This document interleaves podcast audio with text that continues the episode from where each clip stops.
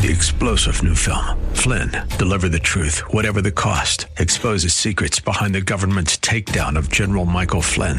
Flynn knew what the intel world had been up to. He ordered the first audit of the use of contractors. This set off alarm bells. He told the truth. He was the most dangerous person for Donald Trump to hire. They had to get rid of Flynn.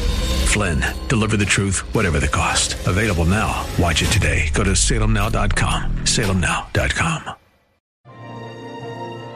Now it's time to think and discern. This is Bob Burney Live. It is Bob Burney Live, and we are live at the Creation Museum. I, I don't know whether call it Cincinnati or Kentucky. It's more Cincinnati than it is Kentucky, but it's in Kentucky, so it's not Cincinnati, but it's Cincinnati, I guess.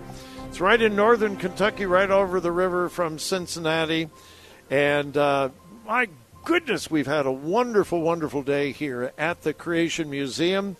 Let me say it again if you have not been here, make sure you get here as soon as you can. You will be impressed, you will be blessed, you will be blown away, you will be challenged and you'll probably leave very tired because there's so much to see. Well, I have another special guest seated next to me right now. I have the privilege of visiting with Bryan Osborne.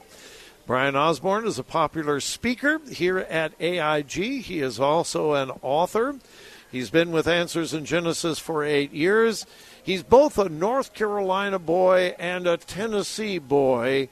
Bryan, it is a delight. Welcome to the program. Bob, it is great to be here with you as both a North Carolina and Tennessee boy. and, growing Kentucky now. Yes. so so you're not a Buckeye? No, I don't think that'll ever actually grow on now, wait, me. wait, wait. I, I, I know you're that... talking to a Columbus, Ohio audience, man. You are talking to Buckeye country. Hey, I want God you to know could that. do the supernatural. All right, He could do a miracle. I'll never leave that out of the equation. All right. How did you get involved in Answers in Genesis? Have you Oh, have you always had an interest in science and the Mm. Bible, creation, and so forth, or is this something that came about later on in your life? It came about later in life, honestly. I was uh, I grew up in a Christian home. Wonderful Christian parents are still alive, love them to death, and uh, we were had a good Christian family. Went to church all the time, but uh, dealing with apologetics, origins, creation, evolution, those topics never really came up. We didn't really talk about it. If anything, we probably assumed maybe God used evolution millions of years, no big deal, trust in Jesus. You went to public schools, I went to public schools growing taught, up. taught evolution, right? Uh, obviously. I was taught that throughout the school, throughout my schooling. So it never really occurred to me. And then I went to a Christian college where we talked about worldview and some of these issues, but it never really clicked until I was actually teaching Bible history in a public school in Tennessee.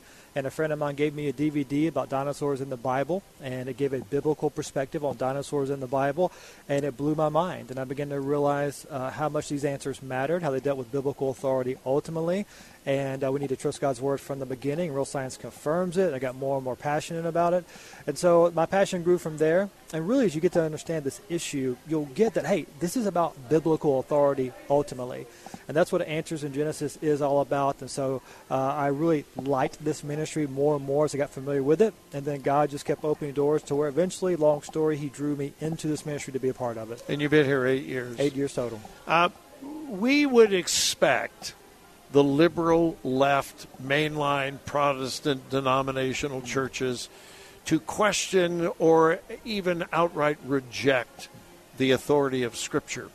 But how concerned are you about the attitude towards Scripture in the evangelical community? What are you seeing? Yeah, that's a great question. And you know, what we're seeing so much of is what's been happening now for a really long time in America and throughout the Christian West, so called. And that is a progressive giving up of biblical authority in different areas.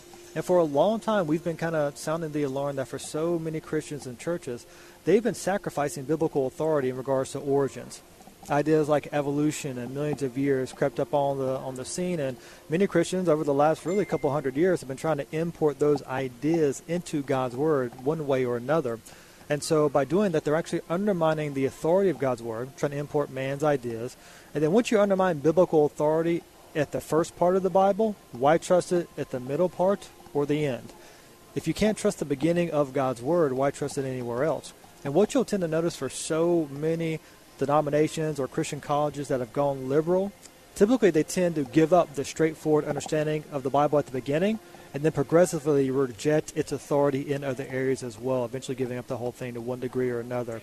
And so we're seeing that now happen. So churches give up biblical authority in regards to origins, Genesis, evolution, millions of years, but then biblical authority on sexuality, on marriage, on gender, on understanding people groups and the value of human life and who we actually are, made in God's image. And so all those things start to fall when you give up the foundational history starting in the book of Genesis. It's, that's what that's what I've always questioned people who say, "Well, it's not really that important that right. we believe in a literal Genesis account of creation.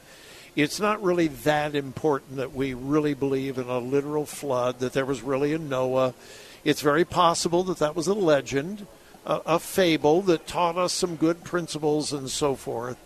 But it's not really that important that we take them literally. My question is then how do we know that the crucifixion That's right. really happened? How do we know that the bodily resurrection That's exactly right. really happened? How do we know that Jesus was really born of a virgin? How can we pick and choose? Well, we don't believe that part, but yeah, this part we we really do believe. Exactly. And for so, you hit the nail on the head. For so many generations now, especially younger generations today, they look at Christians of the past to have done that. They've embraced biblical authority in one area, but rejected it in others, and they look at that as hypocrisy. And rightfully so, because Sure. that's what it is. They're saying, okay, you want me to believe this bit over here, but you say that part over there doesn't matter. But hey, mom, dad, grandpa, pastor, if the Bible's been disproved at the beginning, why should I trust it about morality, sexuality, or eternal salvation? really, when you get down to the bottom of the issue, it is about authority. And the bottom line is this we as Christians don't have the right to treat God's word like a buffet. You know, I'll take part of it. I'll take John 3.16. I like that, but I won't take the asparagus. I won't take Genesis chapters 1 to 11 or whatever But you may not Bryan, like. but Bryan, but Bryan, how can we reject the overwhelming evidence in science? How can we reject all of that evidence in the fossil record and the the proof of evolution? How can we how can we claim intellectual integrity and reject science? That is such a popular question, and I really do get it because for so many Christians today, and I was there for a long time myself, they tend to think, well, hasn't science proven evolution? Hasn't science proven millions of years? Hasn't science proven those things? And if we want to be intellectually credible and not seen Right. as wackos and make the Bible, the rest of the Bible seem credible, we've got to embrace those ideas. And there are many popular apologists, unfortunately, who would actually buy into that and actually proclaim that. That leads to a very uh, a confused understanding about what science actually is. And so we've got to define the word science, what we mean by that word science. So the word science means to know, it means to gain knowledge, two Latin words. And when we typically today think of science, we're thinking of the scientific method, right? A method we use to accumulate knowledge and to make stuff, medicines, technologies. And uh, so we're thinking about that. But there are really two distinct branches of science. And Bob, this is so important. The first branch you might call operational science or observational science. Yeah. Uh, we like to call it here and now science. This is observable, testable, repeatable, and falsifiable. This is someone in a laboratory mixing chemical A with chemical B. They get a result, they repeat the process, get the same results, and they accumulate knowledge and make cool stuff. And there's absolutely no conflict between observational science and the Bible. Actually, operational or observational science is only possible because the biblical worldview is true. See, God made not only the matter of the universe, He made the laws of nature that runs this universe. He holds it all together consistently. That's why He can do science to begin with. So you can thank the Bible and the reality of Christianity and the biblical worldview for science, which is a cool thing. But you see, it leads to a very, after that, we get to a very different category of what some would call science, and that would be what you might call uh, uh, historical or origins science. Historical or origin science. And that's when you're trying to figure out what happened in the unseen past to bring about what it is we see today. What happened in the past to form the Grand Canyon? What happened in the past to form the rock layers and the fossils? What happened in the past to form the stuff we see right now? And and here's the key all the evidence exists in the present and must be interpreted through a set of assumptions about the unseen past, through a worldview about the unseen past. Yeah. And here's Yeah. the key If you start with the wrong assumptions, especially about unseen history, you'll likely get the wrong conclusions. And Bob, this is why some really brilliant secular scientists can be so wrong about particular things like the age of the earth, rock layers, dinosaurs. They're starting with the wrong assumptions. Right. We're talking with Bryan Osborne. We are live at the Creation Museum. We've got to take a quick break. My number is 877 Bob Live. 877 262 5483. We'll be right back. Stay tuned.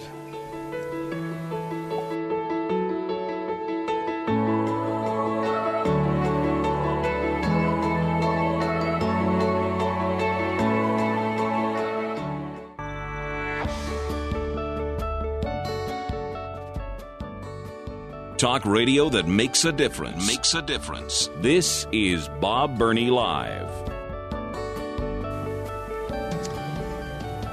Well, I honestly pray that this program is making a difference, but let me tell you something else that's making a difference. Answers in Genesis, the Creation Museum, the Ark Encounter. Uh, I've been here since about 11 o'clock this morning just watching people and it's incredible what God is doing through these attractions, through this organization. And uh, it's my privilege to continue our discussion with Bryan Osborne, uh, one of the uh, Answers in Genesis speakers. He's also an author. Uh, Bryan, again, welcome. So good to be here, and I'm with you. I love watching the people walk by. Isn't it great? Here. Oh, it's so wonderful.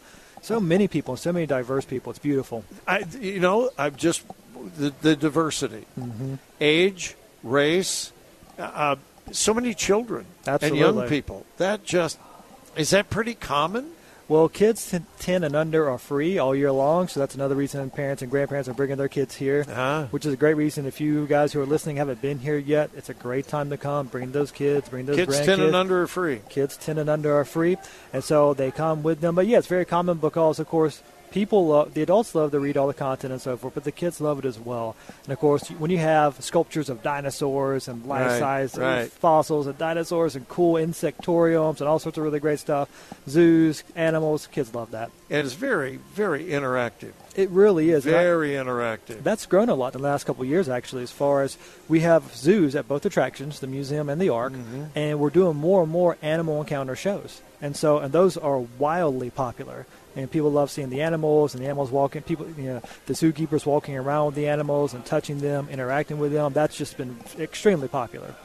Bryan, I am considerably older than you are. I have no idea how much older, but I'm considerably older than you are. Uh, you would not remember the racial conflict of the 60s. Mm. I do. Right. I was raised in Southern California where some of the worst riots, disruptions occurred. I remember how divided we were as a nation over Vietnam, race, and so forth. Mm. But, Bryan, I don't believe we have ever been more divided as a nation than we are today. Wow. And race is a huge part of it. Yeah. And I'm convinced that much, if not most, of what is being done in the name of equality equity, mm-hmm. racial reconciliation is doing exactly the opposite, dividing us more. And in reality, the real the real answer to racism is found in scripture. Correct? Oh, yeah. And Answers in Genesis has been big on this.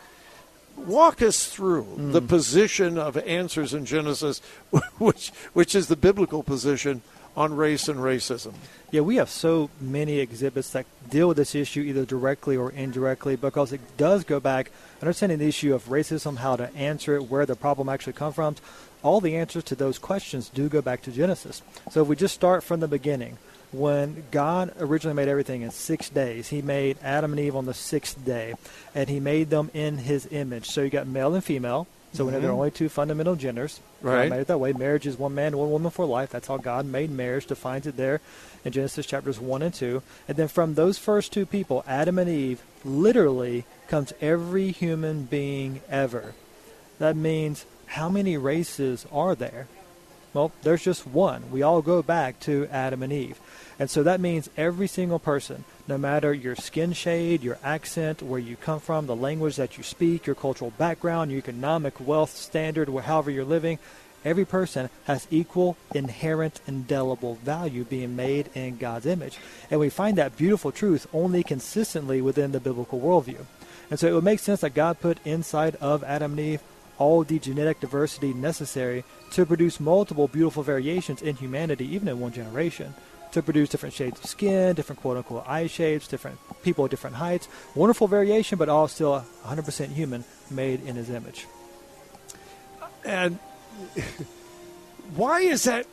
That that is such a simple position. Why is that not being taught, even in our evangelical churches?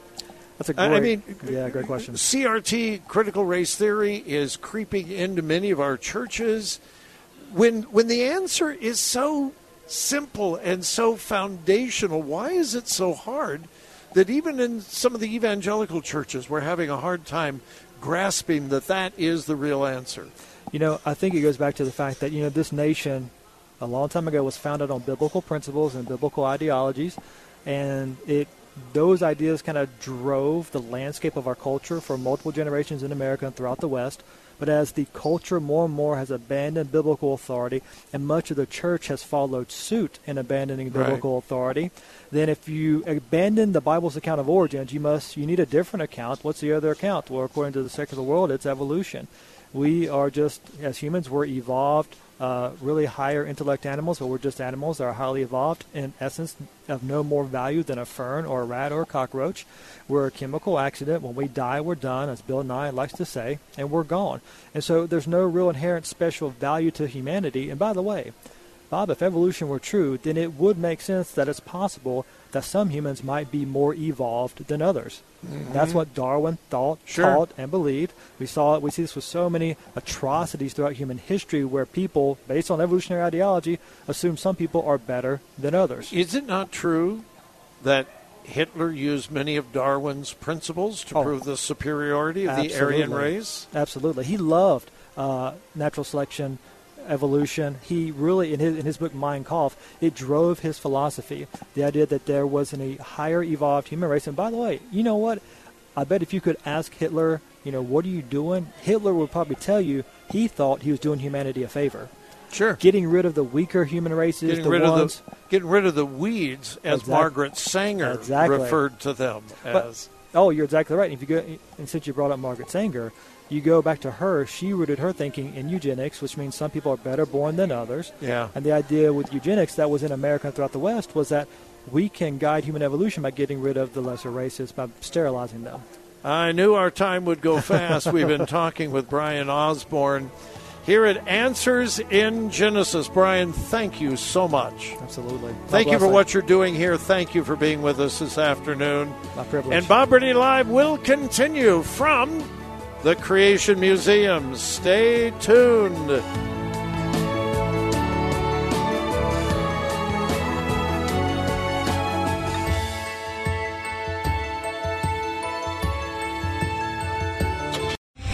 Three star general Michael J. Flynn, head of the Pentagon Intelligence Agency, knew all the government's dirty secrets. He was one of the most respected generals in the military. Flynn knew what the intel world had been up to, he understood its funding. He ordered the first audit of the use of contractors. This set off alarm bells.